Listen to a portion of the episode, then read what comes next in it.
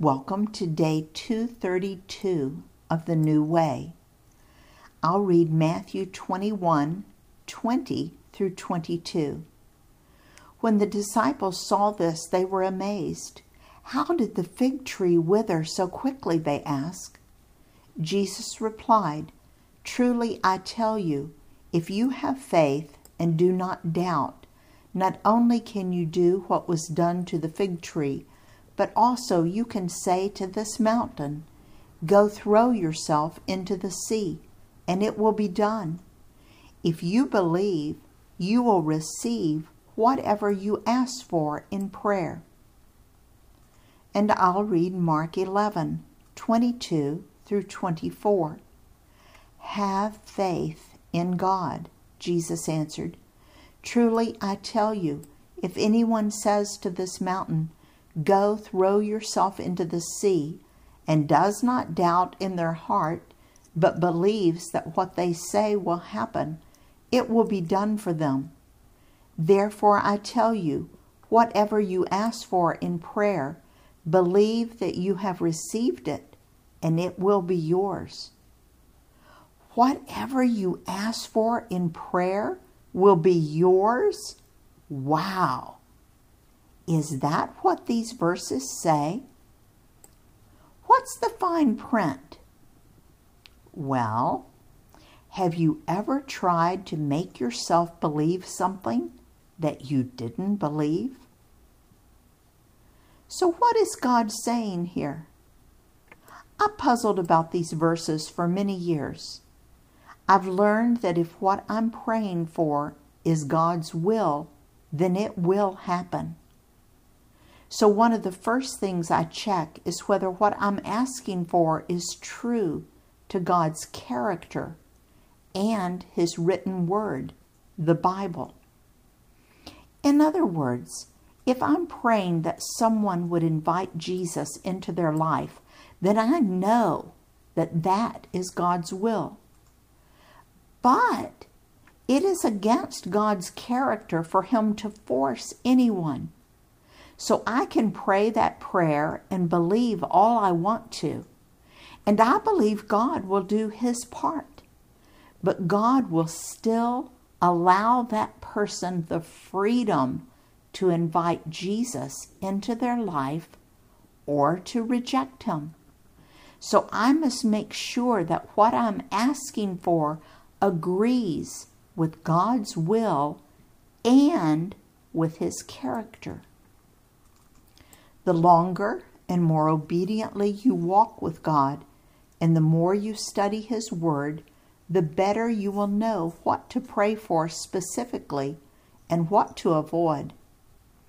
I've had dear friends pray for my healing for years, and God may choose to heal me on this earth someday. But I am comfortable that He has another plan to use me in spite of my pain. And so I'm at peace either way. He knows what is best, and I trust Him. You need to know that many people pray for something, and when they don't get what they want, they quit believing in or obeying God. God is not your vending machine. You put in a prayer and pull out your prize. It doesn't work that way. So how can we apply this verse today? My car's gas tank was on empty. No, it was past empty. I had gotten home late and didn't take time to fill it up with gas. All I wanted was a good night's rest. But in the middle of the night, a lady called who was really struggling, and I told her I would come to pray with her. I got up, pulled on some clothes, told David where I was going, and started driving to her part of town, which wasn't a safe area to be in after dark. As I was driving, I realized I probably didn't have enough gas to get to her house.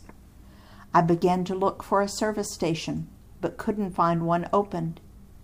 Suddenly I felt God was telling me that He would take care of it if I would simply ask? I began to pray, "Oh God, be the gas in my tank. Please don't let me run out of gas. I am your servant, and I am just trying to be obedient. Be the gas in my tank." I safely arrived at her house and ministered to her. Then I started home about dawn. Again, I prayed for God's provision. Once I got closer to home, I saw a gas station that was open. I pulled in and the motor died just as I pulled up to the pump. I filled up the tank and returned home with joyous praise. I knew that it was God's will for me to be doing that ministry.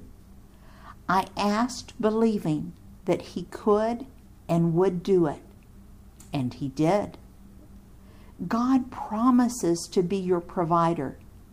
He promises to provide everything you need to accomplish everything He's called you to do. That's my version of 2 Corinthians 9:8, but I'll read it for you. "And God is able to bless you abundantly, so that in all things, at all times, having all that you need, you will abound in every good work." It's a wonderful promise, but it's not a frivolous promise. Another habit that I've picked up is to go ahead and thank Him in advance. If I know that my request is in His will and His character, then I go ahead and thank Him for it ahead of time. I'll read Philippians 4:6. "Do not be anxious about anything, but in every situation, by prayer and petition, with thanksgiving, present your requests to God." In other words, I can thank Him before it happens because of this promise. Another key to having our prayers answered is found in this next verse, Mark 11:25-26. "And when you stand praying, if you hold anything against anyone, forgive them, so that your Father in heaven may forgive you your sins." Here Mark reminds us that before we come to God with specific requests, we need to take care of business. Some translations do not contain Mark 11:26 because it is not found in the earliest manuscripts. It is actually a duplicate of Matthew 6:5, and we've already covered it on day 80. In his service, Dale.